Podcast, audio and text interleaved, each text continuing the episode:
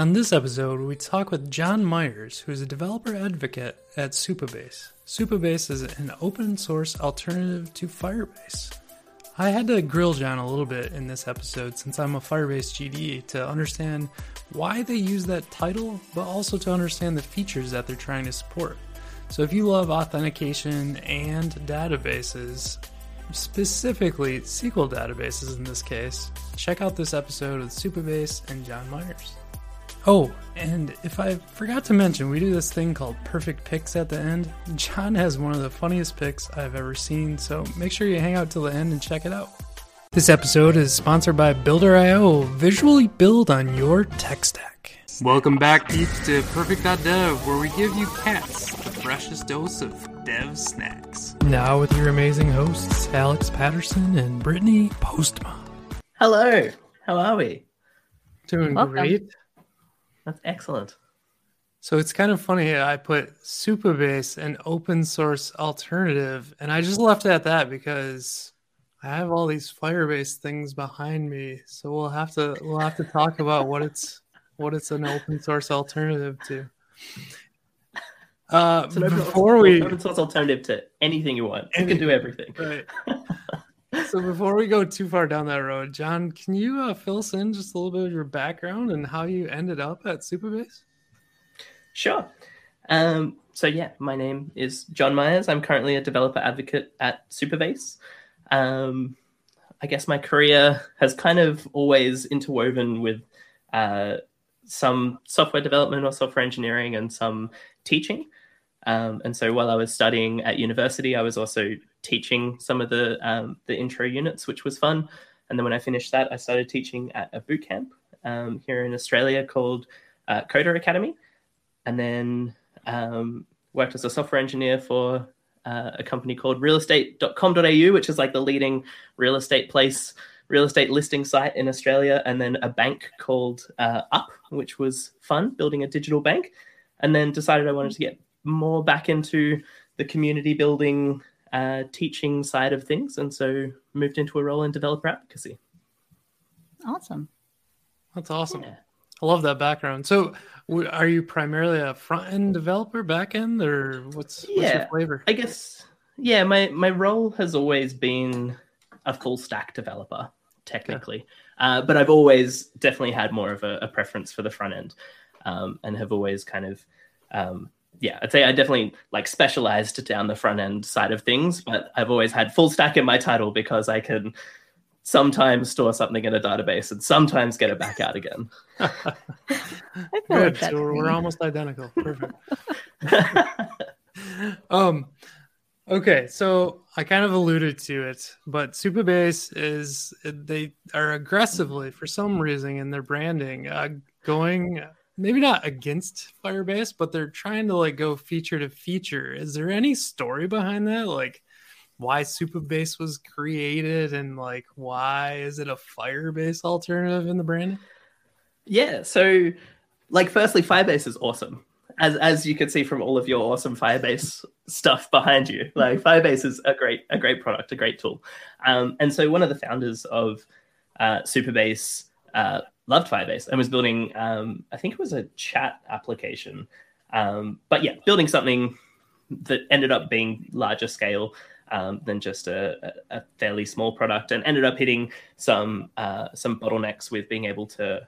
I think the problem was writing uh, a collection of like writing to a document really really quickly, uh, having a whole bunch of concurrent writes, um, and so I think he got interested in the idea of uh, what would solve this problem, um, and obviously relational databases, kind of that being their bread and butter, uh, being able to to have so many concurrent reads and concurrent writes and being able to schedule things so well.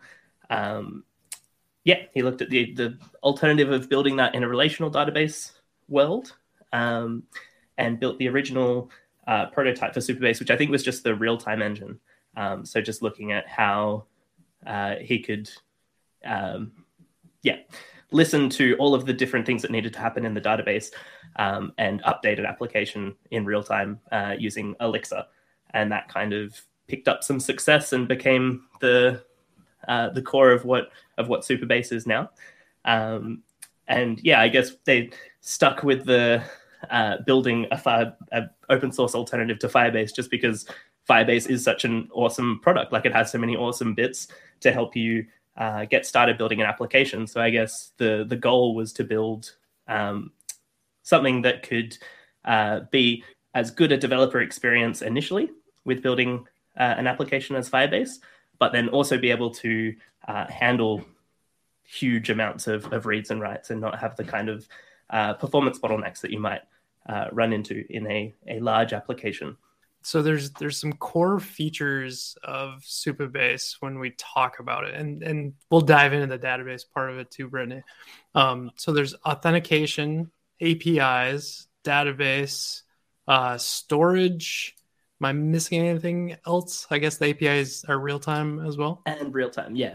So yeah, so auth, both authentication and authorization. So being able to um, log your users in and and uh, store account information for them and deal with um, tokens and refreshing tokens and all of those things that come along with authentication. And then authorization, um, so writing access rules. And so if you've used something like Firebase, you're probably used to writing um, access policies to enable read and write uh, actions on data.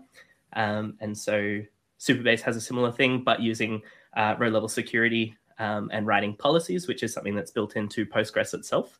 Um, and what were the other ones? Yeah, so database storage, being able to store uh, just rows of data like a normal um, database, file storage, so being able to to store um, larger images and videos and things like that, um, and then real time, so being able to subscribe to any of those changes in the database um, and be able to update the UI without needing the user to refresh. So lots of things in one product. lots lots and lots of things in one product. Yes. Just every, everything you might need right? Yeah. Exactly. So yeah i think i think we can go through a little bit on we'll, we'll start with the database since brittany brought it up. Um, firebase of course is a, a, document collection type of database um, which is the primary database that they suggest now. Um, firebase real-time database is kind of the other flavor of that which is more of a json structured database. So However, Supabase, as we kind of touched on, uh, it's Postgres uh, SQL database in the backend, right? Yeah, yeah, that's right. So uh, everything, I guess, um, that that Supabase has to offer is um, the the primary thing is that it all wraps around a Postgres database, um, and so uh, I guess. Uh, yeah, one of the the kind of focuses of of Supabase is just to um, enable and make it a little bit easier to take advantage of all of the cool things that already exist in Postgres. Um, and so, yeah, so in a document database, um, as you were saying, it's it's um, you have something that usually represents something similar to a JSON structure, um, and so this became really popular with um, the the rise of of Node.js and um, a whole bunch of uh, of those kinds of full stack JavaScript applications. Um, JSON is obviously a, a really easy to deal with um, data structure in in those languages, um, and so yeah, not needing to kind of context switch between your your database and what you're writing in code, just being able to take an object in JavaScript, write it to the to your database or your, your document database, and then pull it out and not need to do any kind of massaging or manipulation. Um, so that's like a REST API, right? Is that REST? Uh, yeah, and so uh, yeah, like you could you could use a, a, REST API in front of that, and I just mean the the, the way that the data is started, uh, stored yeah. in the database um, is sort of similar to the way that you would use it in the application. Oh, okay. Um, and so uh, yeah, I think that was what made uh, document databases so uh, successful and so um, uh, interesting is just how how quickly you could get up and running um, with something without needing to think right from the start, like designing out the whole structure of your database and what kind of columns and data types and everything that you would need. Um, and so, but the, yeah, the the problem that I think some people experience with document databases, I've never reached it. I've never I've never hit a point where I actually need uh, to reach for anything other than a document database. Um, but something that does become a bottleneck eventually for some people uh, is um, yeah, the ability to read and write uh, concurrently uh, a lot of data. Um, and so something that's beneficial about um, a relational database is that you have data stored in all different tables um, and you're kind of stitching together what you need uh, when you need it. Um, and so, yeah, it's a little bit more performant to um, to manage those big big bits of transactions. So I I will say one thing about you know I'm Firebase GDE and everything else. One thing that's always difficult, like pagination stuff uh, in Firestore. If you want to do counts, that's tough. If you want to do full text searching, that's tough are near impossible. That's why we use Algolia. Um, but there's a lot of things that are tough, and there's workarounds for them, like anything else. But the nice part about like a SQL database that's been around for forever. I mean, SQL's been in in our industry since the dawn of database, essentially.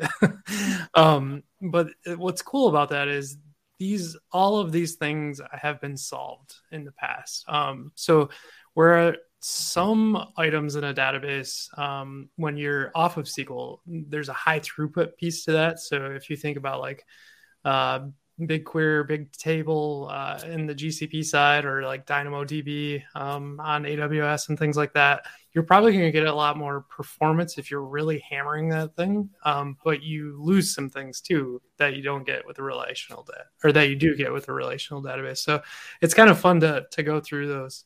Um, I'm gonna I'm gonna pop up a diagram uh, that I happen to run into. Just I was gonna I was gonna put Supabase, and we can talk about this a little further, but onto GCP by myself, and it's it's interesting. There's there's some blogs that really call this out, but um, so I'm gonna pop open. This is this is actually an architectural diagram that they have out there. So one thing that I want to talk about, John, is the open source piece um, and the stitching together of products. Um, but as we as we look at this, when we look at the auth piece, um, Supabase is using GoTrue. When we look at the REST piece, it's using I always screw the name up of this, but I think it's PostgREST or Postgres. I, I, just call it Postgres and just like really try to emphasize the T. um, which is basically a REST endpoint that sits um, on top of Postgres or PostgreSQL. See, I can't, I can't do it. PostgreSQL. Yeah, I, I, gotta show, I gotta show their faces while I'm doing these. Everyone's laughing. They're so hard to say with Postgres. I hate it. Um, and so then there's a real time piece, a storage piece, and then kind of a metadata piece that describes different pieces. And the one the one thing I want to talk about, John, is Supabase is not shy about saying we support open source. We also give back to open source. Can you break down like what mentality that is kind of for creating what is like an open source product built upon other open source projects. Yeah. And so yeah, I think everyone in the team has has always really loved the philosophy of of open source and um, you know, getting uh not just having the the people who are building the product making all the calls, but having the community um, being able to to weigh in on things that they would like to build, and then even being able to build them and, and offer them back to um, to that open source product. Or um, you know if if that's something that's not a good fit being able to fork it and create their own. Um, i think that's that's something that um, is is definitely a differentiator with with supabase compared to some of the alternatives um, is that yeah it, it is built entirely on those open source tools and so whenever we um, have a problem that we're trying to solve or something that we'd like to build into uh, supabase itself um, we spend a lot of time looking at what already exists out there in the community and what we could help um, either either help by supporting financially um, or help by building things into those products. Um, but look at what open source tools already exist that solve that problem. Um, and so, as you as you had up with that diagram, um, actually, do you want to bring the diagram up again? Yeah, absolutely. We can talk through each of those. I'm pieces. so happy I didn't close that tab. just open it up and you're scrolling through Facebook again. just distracted. Oh, I swear. Uh, so for the auth piece, for example, we have GoTrue, which is written by uh, Netlify. Um, and so at the moment, we're actually maintaining um, a fork of GoTrue, I think, because um, there was some things that we needed to build in to support what we needed to do that um, wasn't in line with with the project. But I think we're we're looking at merging those do in. You know if that's what um, they use for Netlify Identity? Yeah, it is. Yes. Oh, cool. Yes. yeah, and so that's what's behind Netlify Identity. So um, yeah, GoTrue is is the the auth server um, open source project, um, and then Netlify Identity is is their kind of wrapper around it to to make it a little bit easier to integrate with. Um, Postgres, but REST uh, REST API. Uh, we've actually um, employed the the main maintainer of Postgres at um, at Supabase now, and so he, uh, I believe, works full time on Postgres, but from within Supabase, which is very cool because I think um, what what we want to accomplish is is very in line, which is um, that is awesome. Yeah, very cool. Uh, the real time server, so that was built uh, from scratch, and as I was saying before, was like the original piece of Supabase. That was kind of the the MVP concept that then kind of kept spinning out of control and getting bigger and bigger and bigger. um, but yeah, so that was an Elixir server that is completely open sourced, um, but was was built custom by us. Um, and then the storage API is um, a wrapper around S3, I believe, but has adapter or has the ability to look at additional adapters in the future. Um, and then PG Meta is another um, open source package just about the meta information about your your Postgres database. So all of these different open source tools kind of wrap around a Postgres database, um, which is another reason that um, Supabase is so uh, portable and flexible uh, because you just at the end of the day you have a Postgres database, and so if you wanted to move that somewhere else, you could take um, a dump of your database and put that in AWS or DigitalOcean or um, anywhere that you wanted to host it, um, which is yeah, super flexible. Do you, do you have any idea? Uh, I'm just gonna throw this out here before we kind of get into like demo land. Is, is, it possible to hook up to like GCP has Cloud SQL for their Postgres? Do you know if that's a possibility? Can you hook up to any database at this point? Um, not type of I database. Haven't... I should clarify, like an actual Postgres running somewhere. Can you point a Supabase like version out to that? Um, I'd have to check with the team. I'm not sure if that's as far as I know. Like we we take on hosting that for you if you want to be in in the Supabase environment. If you do want to run your own uh, version of Supabase, you can also um, create a Supabase project just running in a Docker container um, that you could then um, host anywhere you want. Um, but yeah, haven't looked at specific implementations like that.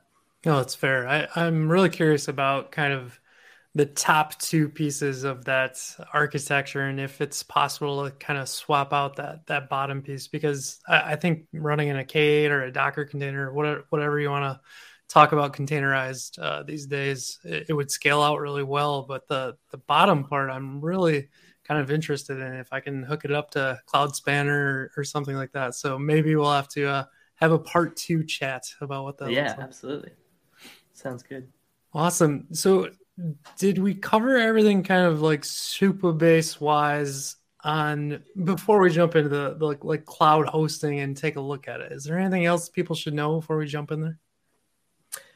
Um, just that it's it's awesome. I really yeah, like I, the. I knew that was. awesome. That's perfect. I, I really like the real time thing. I think that's what attracted me to to Supabase initially. Okay, um, and we're going to show that off a bit yeah why I All started. Right. Um, so I'm gonna I'm gonna drive a little bit here, and uh, okay. you guys just say stop it. You know when it really goes awry. So, um, I'm gonna open up what essentially is like the console within Supabase. I'll jump out a level here. So when you get in here, you're you're kind of prompted with some different projects and things like that. And when you host, every project is hosted out of interestingly enough, AWS, of course, because like the storage tie-in and all those pieces. Because it's the um, internet, so it's on AWS. Only like seventy-five percent. Come on. um, so so we're gonna walk through kind of a demo, and and the cool part is like we can show you under the hood as well as under the hood, kind of like back end view of it, um, as well as the front end. So what I did was kind of went off one of the suggestions um, to build a real time Next.js um, clone of like Slack. And so you can create channels and you can talk within it and things like that. And as we go through it, um, there's just some some cool parts. Like already, I'm noticing there's you know five users that we're using, and this is the I, want to like clarify. This is the fully hosted version of Supabase on supabase.io. This is not me running my own version or anything like that. Um, yeah. That's, I believe, John, correct me if I'm wrong here. That's the only way you get this kind of back end view right now. Yeah, so the dashboard we're looking at at open sourcing that at the moment. Um, actually, I think there there might be more on that very soon. But uh, currently, I thought I was going to drop a hot tip here. this, this pod doesn't drop a hot for a while. Come on, John. A hot hint. um, but yeah, so currently this this dashboard view um, is is only available in the hosted version of of Supabase, but we're looking at um, open sourcing our dashboard so that you would be able to to do this on your your own hosted project as well. Cool. Um, so just to like right off the bat, I am completely free on this. The database holds up to uh, half a gig, uh, 500 meg, and the authentication you can have 10,000 users. Storage you can have what appears to be a gig ish, yeah, as well. So I'd probably blow through that quick. I'm glad I didn't mess around too much on that side. Anyways, um, what, what we're going to look at now, I did um, go through a, the tutorial. I have this Next.js site up. We've already authenticated, so we've kind of bounced through. And uh, and Brittany's typing already, so we're proving the real time. So. I was waiting on that. Thank you. so I, I do, I do like it's super real time. That's that's pretty good. Um, I gotta find my other window. So I'm gonna I'm gonna just pop one open so we know we're not like faking this. So here's here's the coding cat, and John's in here now too. So here's my hello. There's hello. Like that's how instantaneous it is. And in most applications these days, um, and this is why I think they compare themselves to Firebase so much. Um, there is kind of a real time or near real time expectation coming out of those APIs. And so that's the really cool part. So if we dive back in, the power of being on Supabase, I don't want to steal your thunder here, John. So like just you know, tell me to be quiet and walk walk through whatever you want to. But um when we when I went to create this, um, it was it was really simple to go into your SQL editor and they had this Slack clone right here. And for those who are not used to SQL, I apologize, but basically this is a massive like SQL script that actually it's not that massive. I've seen way way worse. um, so it's basically creating um, different types and different tables and doing drop commands and alter commands. So all stuff that SQL developers, again, the last 30 years have been doing, um, kind of getting that like new age feel to it though too with the rest of what Supabase has to offer. So once this was created, um, I can jump out to my database now and immediately in the tables, I can see all the tables that are there that the SQL command created. And so some cool things that you can do about this or do with this rather, um, you can start to, you know, use your normal SQL editors, but I can jump back into like my SQL command over here and say, you know what, go, go fetch all the channels because I know that the channel table, I can run that um, for all you kids. Probably don't use star everywhere, but you know, I'm being sloppy. Um, Especially not on a drop command. exactly. That's the worst. Um, and it's it's got the different user IDs in here. Um, the slug that's kind of coming out, or not user IDs. Yeah, I think that is user ID. Anyways, um, and the slug for each channel and everything like that. So we can do the same thing where, with our messages table, right? So let's see if what we were just kind of talking about back and forth, look at that. There's all of our messages coming through. So the cool part is you get all these like amazing SQL commands. I believe if you're running on Postgres as well, um, you're going to get the functions as as well um, with this. Is that is that true? Yeah, that's that's yeah. So, Just so you get all these. Um, nice... Yeah, so you can write Postgres functions as well, and that's yeah. This is exactly why Supabase is cool. Because uh, yeah, it is just wrapping around a Postgres database, and so you can take an existing Postgres database or a dump of a of, of an existing database that you have, um, or you can uh, create it in in this view. But you can also uh, go to the table editor and not have to ever know anything about sql ever. And so you can um, start off with this this kind of much friendlier view where you could just create a new table or look at one of the existing tables um, and this is kind of that um, like airtable slash like microsoft excel uh, kind of look at your data which is really nice um, and so in uh, you know Postgres databases, it's um, you have to write a little bit of of scary SQL to be able to um, create a column or alter your database in some way. Um, but with this view, we could just if you click the plus on the uh, on the right, uh, we could insert rows, but you can also just insert columns um, in that title bar where you've got Oh, ID user thank you. status. We've got a plus. Um, we could add a new column to this, and um, yeah, fairly So easily create much more data. nicer GUI than I've seen working with Postgres before. yeah, that's right. It's a little bit more friendly than like Yeah. um I even forget what the names of them are. I remember like a MySQL workbench or something, which at least made me like be able to graphically see what was going on. But um, yeah, definitely wasn't the the kind of modern experience that this is. yeah. That's really amazing. So there's actually no downtime that just occurred either to alter that table, right? That's right. Yeah. So as long as you're um, like creating um, the structure that that your current data doesn't um, doesn't break the rules for. So sorry, what, I, what I'm trying to get at is if you tried to create a column that was um, that had like a not null constraint, for example, so you couldn't um, you couldn't have uh, an empty uh, value in that in that column for a row, then obviously all of your existing rows would um, contradict that rule, um, and so it wouldn't let us create it. But since that that column um, can just have a null value until we fill it in with whatever our another column data is, uh, then yeah, we can just add columns and change the structure of our database, um, which is also nice because it um, it means that we're we're running those checks as we change the structure of our database. And this is something that uh, I really loved about the the kind of Rails world, and then getting into um, Prisma, how they they kind of um, had uh, Prisma migrations, which was I guess heavily inspired by uh, active record migrations in in Rails. Um, and that idea of being able to change, like create these uh, incremental changes to the structure of your database, because that's what's going to happen as your application grows over time. Um, being able to really easily do that. But anytime that you change the structure of your database, you're checking that um, none of the existing data will break when you make that change. Um, and so that's something that's nice about this UI as well, is you get that safety that you you're not um, yeah you're not you're not breaking the existing data in your database as you're as you're building changing the structure. I'm gonna try it off screen and see if it blows up. Phew, just an error. Okay, good. I tried. I tried putting the not null in there. I thought it'd you know blow up my whole computer.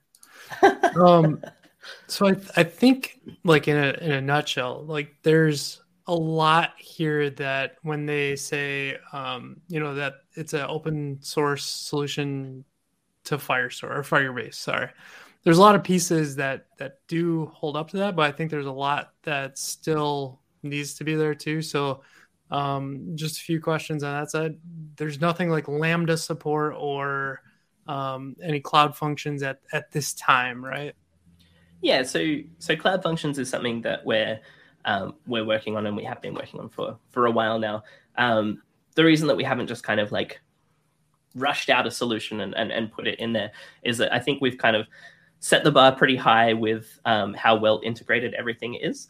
Um, and so if you, our file storage, for example, um, if you uh, create a storage bucket to put files in, um, it's already kind of tied into the auth of your application. So when you have users signed in, if they upload um, an image or upload a file, um, it's automatically associated with that user because it's all sort of um, integrated very well. So you don't need to to add any of that uh, yourself. And so um, this is something. The reason that we don't want to just kind of rush into just adding um, serverless functions is we want to make sure that it ties into the ecosystem in the right way um, and is is nicely integrated. That being said, we do have um, hooks, which are um, a recent addition that are in alpha. So if you go over to the left and yeah, go to database, where you just were two up, uh, three down, one up, five down, six six across. There's a slight delay all the way to Australia. We're doing okay. uh,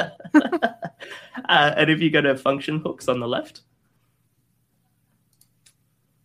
yeah. So this is um, basically webhooks. So if if you say enable hooks for this project, um, this will give us the ability to create a function hook, which is just um, a way that we can subscribe to changes in a table and then call a serverless function, um, or, or, sorry, call any kind of endpoint with that data.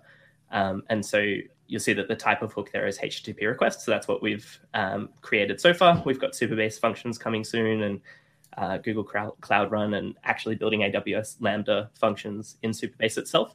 But at the moment, you can just point this to any URL that you have um, for an API that you're running somewhere else or something like Zapier, um, and uh, and kind of build those integrations that way. Um, and so we, we have some we have the ability to tie into to Lambda functions, but we haven't built it into the Supabase package itself as yet. But it's something we're working on. Coming soon. Seems really hopefully. powerful once all that gets integrated. That'll be awesome. Yeah. I have I have to imagine a lot of this is kind of challenging because there's there's probably a large part of kind of this Supabase community that's going that's great but if you start tying in too closely to like aws or too closely to xy like then it really isn't an open source thing you're back to like a closed source functionality so how is Supabase kind of balancing like here's all these great product features with being open source on the side too. Yeah. Uh, yeah. I think as, as I said before, on the spot, you, know, you can tell when you're really pausing. Hmm. Interesting question. You threw That's a, a very tricky one out. uh, yeah, I think that um, as I mentioned before, like we we we try to um, find any open source tools that we we can to to do those integrations and things like our our storage is currently um, uh, running through an S3 bucket, um, and so we will open source the parts that we can about that about how you you build an adapter that might talk to something like that and maybe try and build something that can talk to multiple options. So you're not you're not kind of tied into one uh, only using one thing um, but obviously yeah sometimes there just isn't the perfect open source tool to to do what people um, actually need to be able to do with something and so in those cases we, we try and build a nice wrapper around it or a nice workflow around um, how you can integrate with that service. Yeah, I mean, I, I really like it as a kind of at least just kind of the getting started piece. Like I could I could see using Supabase like on AWS and then expanding using Cloud Build or Terraform or anything else to like keep extending past there for sure within a project. Yeah, it's really and neat. I think it's nice when you have something like like in in the world of Jamstack applications and um, and you know all kind of modern front end development. Um, there's almost always a way to do some kind of server side logic and some kind of like serverless function execution. Um, and so if we are building an application in something like Next.js, um, it's nice to just be able to quickly create an API route or a serverless function um, that we can call anytime data in the database changes. Um, and it's sort of, yeah, all within this this nice little package where we have our UI and I guess serverless functions and things that might execute over in Vercel or something like that. Um, and then our, our base wrapping out a database. That's kind of a good um, point because all those frameworks use AWS under the hood for their serverless functions, and we don't know what they do. So, yeah, exactly. Everyone's wrapping AWS. It's just how many layers of AWS you wrap. Whether you wrap something that wraps AWS, or you wrap something that wraps something that wraps something in AWS. Exactly. It's great. Amazon is going to own the world. Yeah, I'm sure JC- GCP is just GCP is just a loose wrapper oh no! Oh no! I, I I had we'll go off on this spin for a minute because I find it interesting. Um, I had a very candid conversation with some people at Google and AWS, and um, the network piece of GCP still sounds like it's kind of the one feature that AWS is having a hard time matching. So, for instance, why I am interested on the backend side of this, there's a product called Cloud Spanner that can do almost everything that Postgres can do, but it's not going to allow like functions and things like that. But Okay. it's globally concurrent. So like anywhere in the world that that database is calling in, it's got the same time to it. And that's the one true advantage on the GCP network, which is interesting.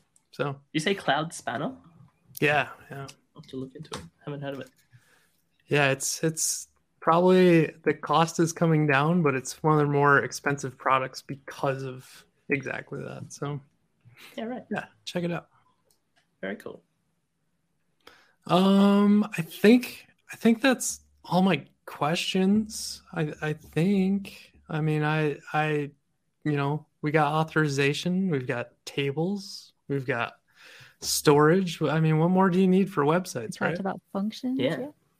Yeah, this is it's a Yeah. great product. I, I think there's, I feel like we're just in the beginning. So Supabase just had their Class A funding. Is that Yeah, correct? that's right. Yeah. So We're feel finally like, getting paid. no, I'm joking. I feel like getting paid. things are probably going to like take off from here, right? I mean, it's now there's some money infused. We're good to go. Mm. Yeah, we're very excited about what that's going to unlock as well. Like we've been able to do so much uh, with our our initial kind of um, uh, like angel investors and things like that. It's yeah, there's lots lots to come. Stay tuned. It's very exciting. That is very exciting. What do you think? Money Brittany? makes Your next- amazing things happen. Your next felt demo, Supabase. Definitely. I mean, I I see it everywhere. Like everyone is jumping on the Supabase train. So why not me? I think I think when you get real time out of Postgres, there's there's something right going on. Basically, I just got to find the right app to put it in. Oh anything anything will work. Don't worry about it. Yeah, no, it, it doesn't need to. You don't need to justify why it should be there. You just add it. Just throw it in yeah, you always need real time. All right, folks, we're we're derailing so much that I think it's time for our perfect picks. Um, who we have first? I, I guess John was so excited he got all his picks in way before uh, we did. So I think John, you're gonna have to go first on this one. You just wait. This vacuum cleaner is the most amazing thing that I think I've bought maybe in my life. Look Oh at all my those gosh. lasers that it's This is- projecting on the Oh my ground. god. this It's is like the most the adult Dyson. pick ever too. Like once you're picking like appliance. this is the Dyson V15 Detect for anyone that's not watching watching the video. And this is our brand new vacuum cleaner that's a stick vacuum. So it's like um, it, it it doesn't have a cable and you don't need to plug it into the wall. It's a battery operated stick vacuum. Um, but it is just so high tech and powerful. It's got this little LCD screen on it, and it like it analyzes with the lasers how big the particle size is of everything that you're picking up. It gives you these reports on like, don't you want to know your particle size of your dust particles? For people Oh, on house is audio, it looks like dirty. it's- it would just be it looks- red all the time. It looks like it's picking up the coronavirus. Although I know that's not Yeah. like the virus. But oh yeah, no, like that's that's not good marketing there. but there you go. You got any any coronavirus in your house? You just get this vacuum, picks it up straight away. Uh, but like it is so high powered. I've never I've never had a good vacuum. Like I think I've always just had you know the cheapest vacuum or like a secondhand vacuum or whatever. And this is the first like actual vacuum that I've researched and purchased. And it's like if it if it goes on the highest setting on our floorboards, it literally rips the grout out between between the two boards. So that's how powerful it is. It like you want a vacuum that can destroy your house by making it so clean. Holy smokes, that's that's an impressive uh, selection Yeah. that you have going on there. Hmm. I'm sorry, I'm and all tied in with the the theme of Supabase. It's got the Supabase green everywhere. It's perfect. It does. Supabase brand vacuum. I have to ask you, and maybe they, they didn't have this in Australia. Do you know what a rainbow uh, water filtered vacuum is? No. Um, oh my gosh, I'm gonna have to like quickly Google. Uh, hang on, I gotta bring this up. Here it is. This is this is like my grandma's. Are these the old style ones that are on the floor? Huge. You see yes. this thing? Oh, like where you plug it into the wall and like the is it one of those ones? Oh no, it, does doesn't have a unit. wall. Okay. Like you drag this thing around, but it's got water in it. And the theory was always that Oh. like you're not blowing it back into the air because it has to go through all of this water. But I vacuumed at my great grandparents' house with this like water based thing, it was the heaviest thing ever, but it was, Yeah. it was great. I, I'm glad we're coming full circle to something that's like. Lightweight and yes. I feel like that would be very difficult to empty. Do you have to like drain Oh, dirty so dirt water out? It's it's the worst. it, it was always so gross. Yeah. Oh, I don't even want to talk about. Could you could you find out how big your dust particles were though? Negative. I don't think so. I, I could not.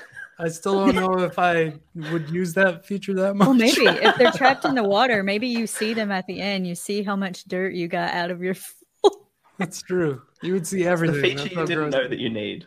Yeah. Yes. Once it's there, you, you never you just feel blind vacuuming with any other vacuum, not knowing how big the dust particles are. John, I have to have you go to your next pick, or I'm going to buy this thing.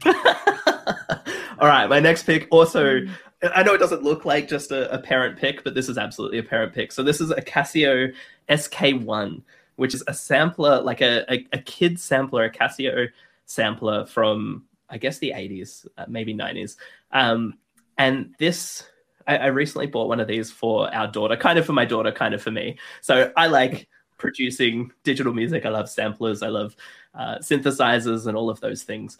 Um, and so I wanted a way that I could kind of like um, share that with my daughter. She's two, so she's she's not she's Oh not ready for, for the big world of music production yet.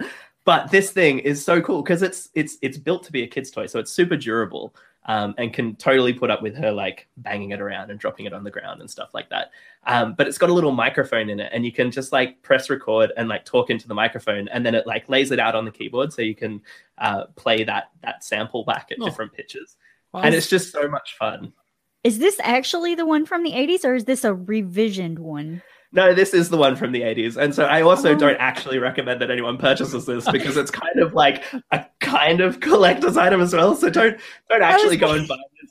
and I'm give it gonna go look like at this for Christmas people. for my daughter because I have an eight, a s- eight, a seven, and a six, five year old. So sorry, they just changed recently, and every time they change, I have to think about their ages again. But Yeah. I play piano, and so I always wanted to get them a keyboard, and I'm haven't yet. And this looks like a good option, but it's only got like 20 keys, right? So she probably can't play.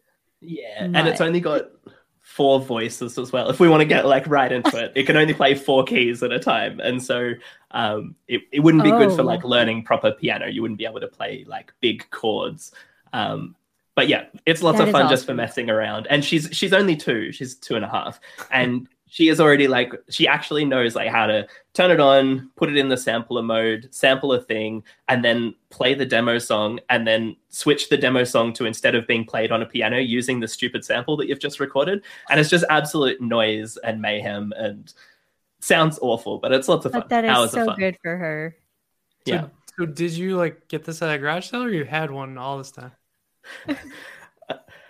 I bought it online. I, I, I sorted out and paid. He paid. did the- the thing he said not to do. Don't do it. The I, I did the thing. rating is not good. I don't know.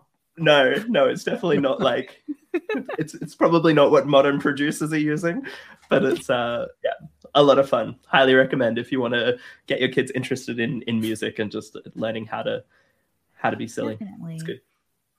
I think, uh, Brittany, you're up next, but we might have to talk about your second pick last because it could be a whole nother hour of podcast, I, I believe. But I'll let, I'll let you go and we'll see. Okay.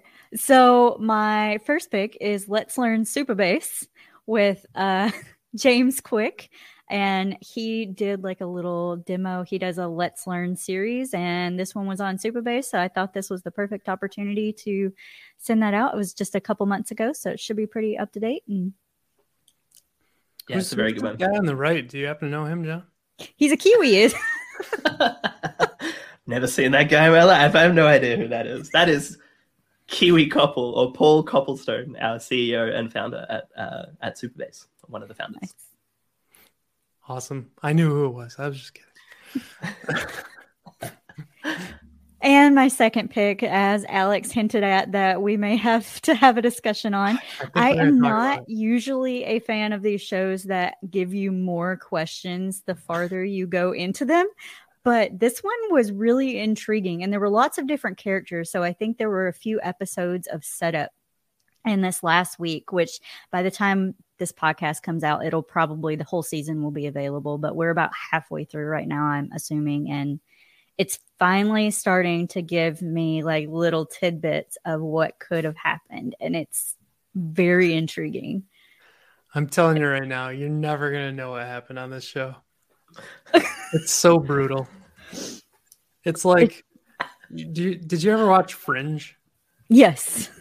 You'll never know. Like, Oh, I loved Fringe. See, Oh, I love I loved Fringe too until Yeah. like the last two. I- or I can love this. I mean, they're Okay. they're showing some things. I think they're getting to I, some. I I will admit I am fully watching this and Foundation, but this one's really starting to irk me a little bit. So I'll I'll just leave it there so we don't like spend another hour.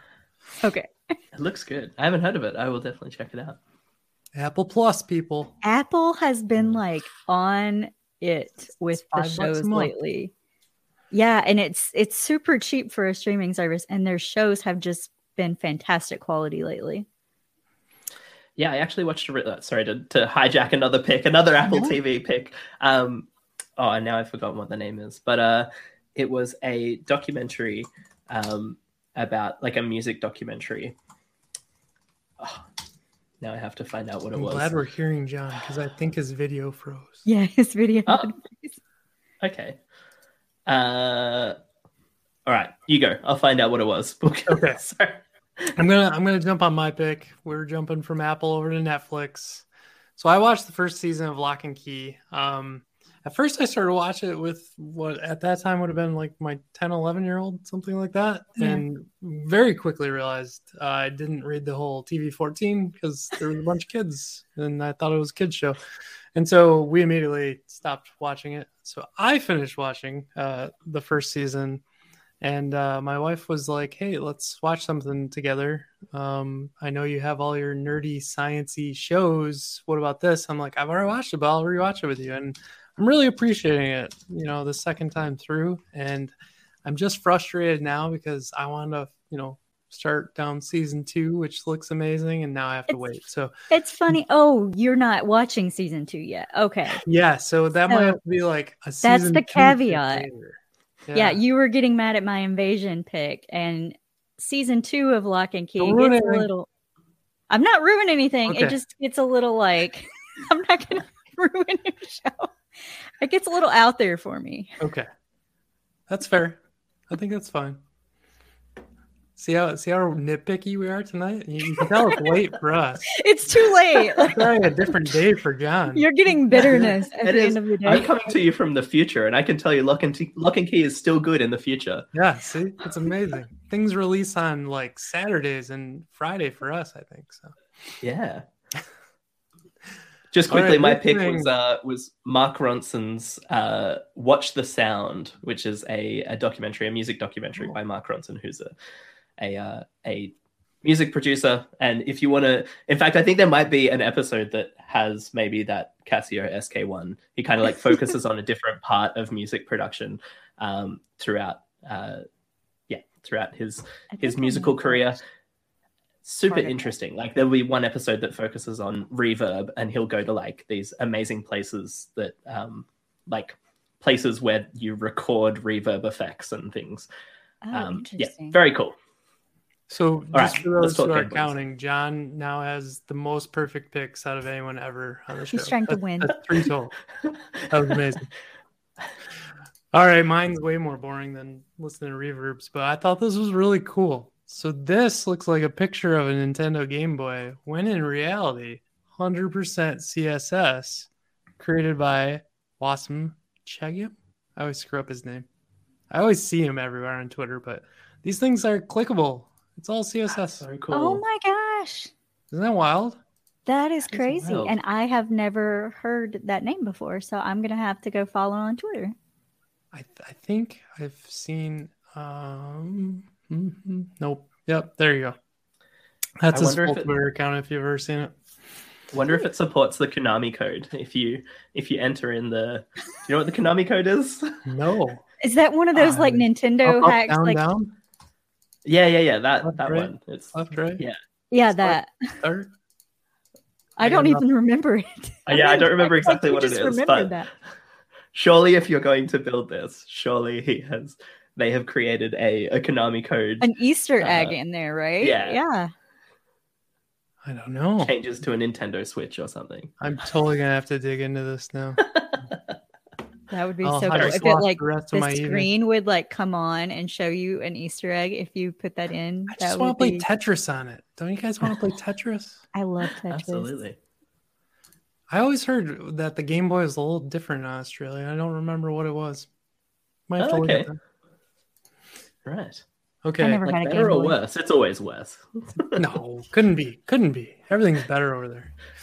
Do you realize I've been trying to get to Australia for like three years? We were Ooh. supposed That's a bad go- time to try to get to time for it. Australia. Do you think they'll ever let us in?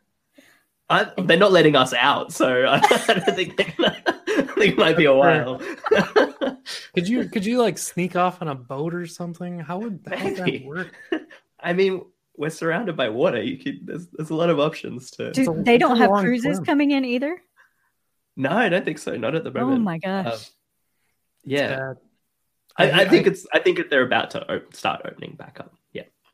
We'll see. I was We'll supposed to be like diving up off the Great Barrier Reef. It's not happening. Oh wow. that sounds right. fantastic. Yeah. Sorry, we have completely derailed the podcast. We'll probably chat offline, you know, after we get done recording here. But uh, so that was everything that I know currently about Supabase. John filled us in on all the things that I had forgotten in my like pre-show, like check out Supabase mode. Um, I would suggest trying it. You you wouldn't believe what it actually, you know, can do until you try it. So check it out, supabase.io. Thanks for joining us, Good John. Really cool stuff. appreciate it. Thanks for Let us know what you're building. Yeah. Thanks for your time. It's been great. Awesome. Talk to you later.